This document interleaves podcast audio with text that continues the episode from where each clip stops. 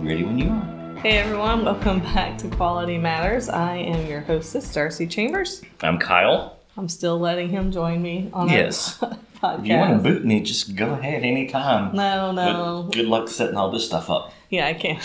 it's okay. Um, we're going back to doing some case studies. Woohoo! Um, Cases. the first one I found was from ASQ. um, this is from July of 2012, but I really I was reading through it the other day, and it's eight or nine pages, and In today's global economy, quality matters. Benjamin Franklin once quipped The bitterness of poor quality remains long after the sweetness of low price is forgotten. Quality Matters is here to talk about all things quality.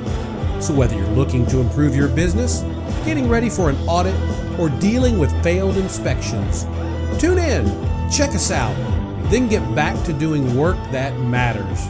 I told Kyle it's gonna have to be a two-parter because I basically highlighted the whole. Literally, like here, show the show the camera for those of you well, they may not be able to see it go though. check out the uh, the YouTube I hope video. the highlight shows up on the camera. I'm sure it does. But it's really, you know, and every page looks like looks the, like that. the paper is white, not yellow, but you might not be able to tell. But it was really cool what they did, and uh, we'll get into it. We'll just jump right into it. So I didn't really know a lot about the Mayo Clinic. Me neither. Um, many years ago, I worked for the company. The boss's wife had some serious medical issues, and I can't remember if they went there or they were looking at going there. And to me, it was just kind of a far off place that you know people with real serious medical issues went to. That's kind of what I understood. That either that or it goes good on a ham sandwich. Mayo Yeah. Clinic. Uh huh. Okay. Yeah. All right. So Should have been a comedian. first thing that I didn't know is that they were founded in the 1880s. That's crazy. Yeah, that was a long time ago. That was surprising. They were founded in Rochester, Minnesota, and they've always been um, kind of innovators. Mhm. From the start, their executives were physicians in their practice. Okay. And so I thought that was cool to have, you know, instead of bringing on like some other CEO Right. from some other, you know, that's my thing. I always bring back education, but and the truth of the matter is the people making the laws or maybe in the home office of the district probably were a teacher at some point, but Right. they've been out for so long they don't remember Well- what it's like. I, I talk about this with our sorry with our software a lot as well as like what makes it special is the fact that it's not some computer geek with five different certifications in Right. code you know three states away building your tool it's folks that have been there and done it and know what is actually useful now finding the mesh of skills with these doctors that can manage a business and uh, are, are good doctors no that that's a difficult combo to find well, it good talked about, I don't know if right off they talked about it, but you know, they talked about finding the best doctors. Yeah. So, you know, they wanted the best of the best. Um, and the successful managers were given an, an additional term to keep building their skills and knowledge and grow the organization. Um, it talks about a man named Henry Plummer, who was one of their pioneer physicians. Um, in the early 1900s, he advocated for what he called pooled resources, okay which was a way of um, keeping and retrieving patient charts so that all the physician's analysis could be together Yeah. on a single patient. right So basically, you want all the doctors to be able to access The all same- the yeah. other doctors' information. So you can treat the whole person. I mean, that's one of the most annoying things. You go to the doctor and you say Uh-huh. the same thing over and over and over again. Yep.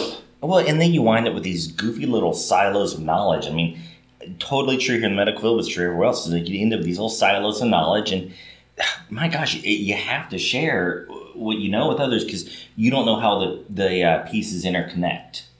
Yeah, and I think you're what you're saying is it's true for even companies that we work with in Mhm. the in the oil and gas, and you know whether you're using us or not. Yeah. in your company, you can have one employee that it just has been there for years and years, you know, and knows all these little tricks and Mhm. tips that can help, Mhm. but that has to be shared Yep. among everyone else. Yep. Uh, so in 1948, the clinic established a Department of Systems and Procedures to um, advance system wide consistency. And when was this? In 1948. Really cool. Um, then in 1980s, they went underwent a vast expansion. Yeah. So it's just kind of cool to show how they're kind of always ahead of the curve. From the very beginning, they wanted to be physician led. Yep. Then you got this doctor in the early 1900s that says, "Wait, we should all be able to access Yep. everybody's information." I mean, way before the start of computers. Oh, yeah. right. so, um, then in 1948, they're saying, okay, we've got to be consistent all across our systems. Um, And then in the 1980s, they had a big expansion. And I think this is probably the Mayo Clinic as we know it today. They went from one location in Minnesota to locations in Florida and Arizona. They also had developed the Mayo Health System that served communities across Wisconsin, Iowa, and Minnesota. So this is They really also created expansion. a medical school and a graduate school of medicine. okay. So now, And all this occurred in what a five year period of time. in the 1980s. Right. So, This is huge. yeah, yeah, that's a lot of expansion in one decade. Yeah, and a lot of problems you're going to run into. Right. so, in the 90s, they said they decided they really got to look at quality and they started approaching it with rigor and measuring it more thoroughly. Um, they went to the Juran Institute, which I think we've talked about before, um, and they went ahead and launched a full fledged quality program.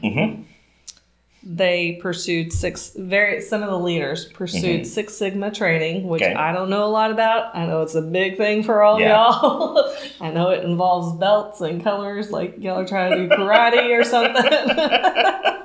Oh. Um, well, for anyone that else that doesn't know, and any Six Sigma gurus, you're going to correct me to some degree here on as well. But it's basically do. Yeah, it is effectively trying to to zero in on the defects from a very mathematical uh, type standpoint. There's lots of tools and tricks used for it. But they're really trying to use numbers and very systematic ways of doing things to knock down those errors.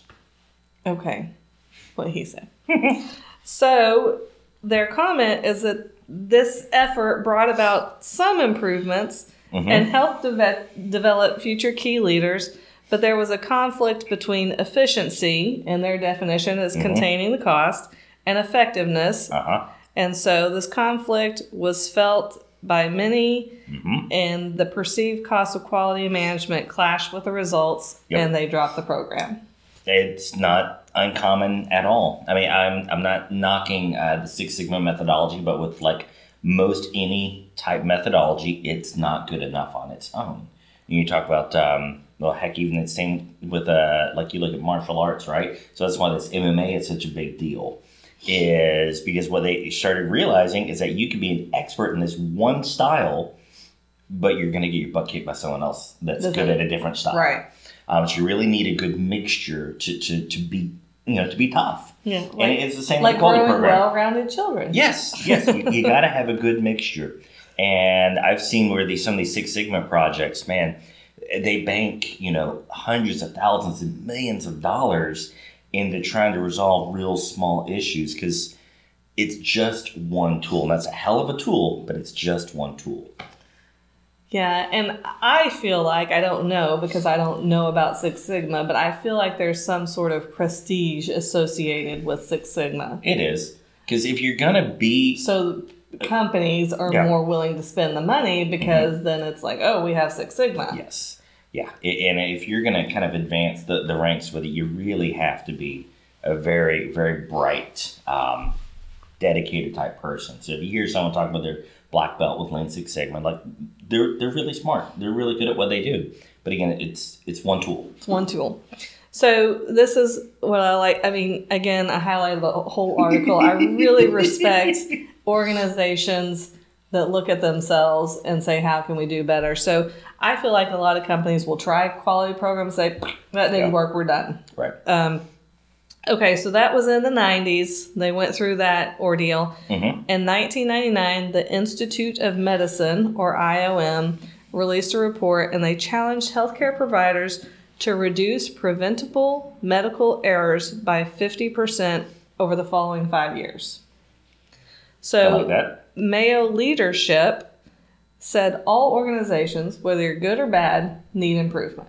Agreed. So, again, I appreciate that. Mhm. And I think they realized they were a pretty good organization, Mhm. but we need in- improvement. And this Institute of Medicine is saying we want you to reduce preventable medical errors. Right. That's a mouthful mm-hmm. by 50% in five years. Now, there's a lot to that though, because you're talking about reduce it by 50% over five years. Okay, so that's whatever you currently have. So you have it. to know what you you have to currently- know what you currently have. and across all these different Right. clinics and hospitals and everything that they have just built. but that's a good goal to undertake.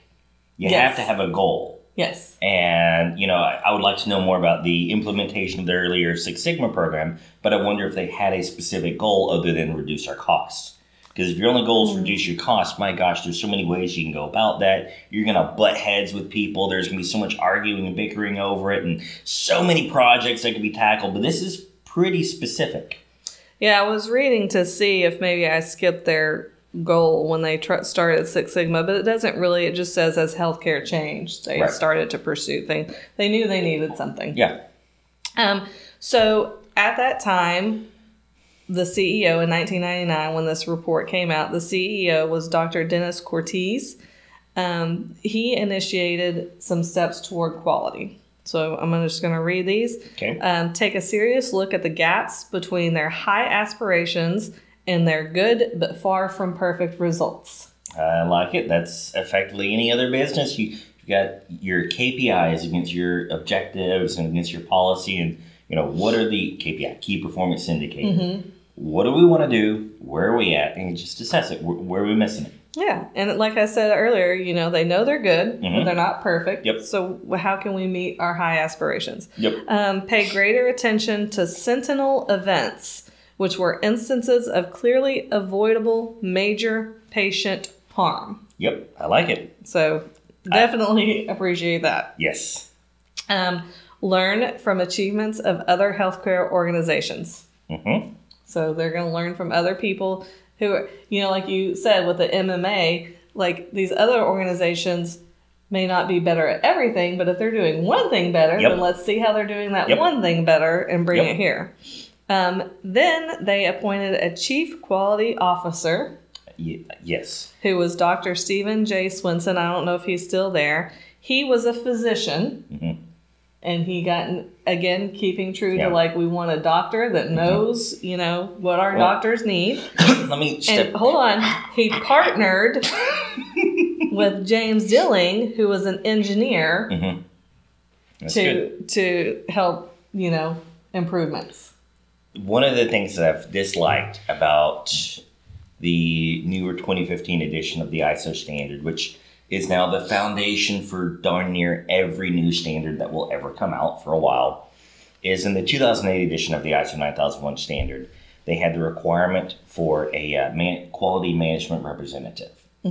The problem, the, I know why they took it out because too many organizations took it as to appointing a quality management representative as its own position, as its own job title, as the dedicated singular quality manager. But the idea behind the standard that most companies fail to realize is that this really should be someone that, of irrespective of their job duties, is a point man for the for the mm-hmm. organization, more of a figurehead than the top, you know, be it all, know it all manager. Not somebody you bring in from outside the organization or right. Promote from within. Yeah. Yeah. Just somebody that's going to lead this task, Exactly. Exactly. but still do their regular job. exactly. So they're So- still tied to the world, you know. Yeah. So um, so now that they've got this in place, they're really going to look at quality again. They're going to try to reduce their medical errors by fifty percent. They have a quality officer. So now they've started exploring quality theories Okay. to see what's going to be best because they've already went down the Six Sigma road and they Mhm. said mm, that didn't work for us. Right. So they looked at continuous improvement, Okay. Toyota's Total Productive Maintenance System. hmm Um, that's funny for a number of reasons. We previously talked Yep. about it on the start with Uh-huh. why. Um, and it's going to be in an upcoming episode as well. You just can't Uh, escape um, I- what Deming started. Doesn't matter where you I, go. I really want to get somebody from Toyota on here. Um, the Baldrige criteria for performance excellence. Do you I'm know not that? familiar with that one. Okay, if somebody out there knows something about that. Six Sigma and Lean. Mhm. So I guess those are two different things within Yes, Six they Sigma. get kind of thrown together, but yes. Okay. As well as benchmarking companies that underwent successful transformation. Yes. So they looked at these five different quality theories and they benchmarked Mhm. other companies that were already successful, had already done co- Yeah. quality and successful. So that's six different things. So what they realized is that really a blend of these methodologies would be best. Mm-hmm. Wait, you're instead saying of that a cookie cutter system doesn't work for everyone? You Um, can't just lay a quality system on top of a company? Um, I'm shocked. I'm shocked. That's what Mayo found for themselves. But what they realized, not just that it wouldn't work for them, but that that's how you get the most successful and lasting outcomes. Yes. So it can work, right. but it won't be as successful as it could be, and it won't last as long as it could. Um, so they developed a value creation system which blended the aspects, you Yeah. know, the best pieces of all the different Right. quality theories. Now, let me clarify though. When you say best, if another company took the exact same initiative, they probably would have found different aspects that of are best. because it's a. Di- I mean, you can't really compare a healthcare system to you know a drilling company. Yeah, Like, it's- it's not, have, no. they have different needs. Um, so they went about defi- defining their strategic challenges. Okay. They wanted to lower costs and improve the quality of healthcare. Okay. Okay. Pretty broad and generic.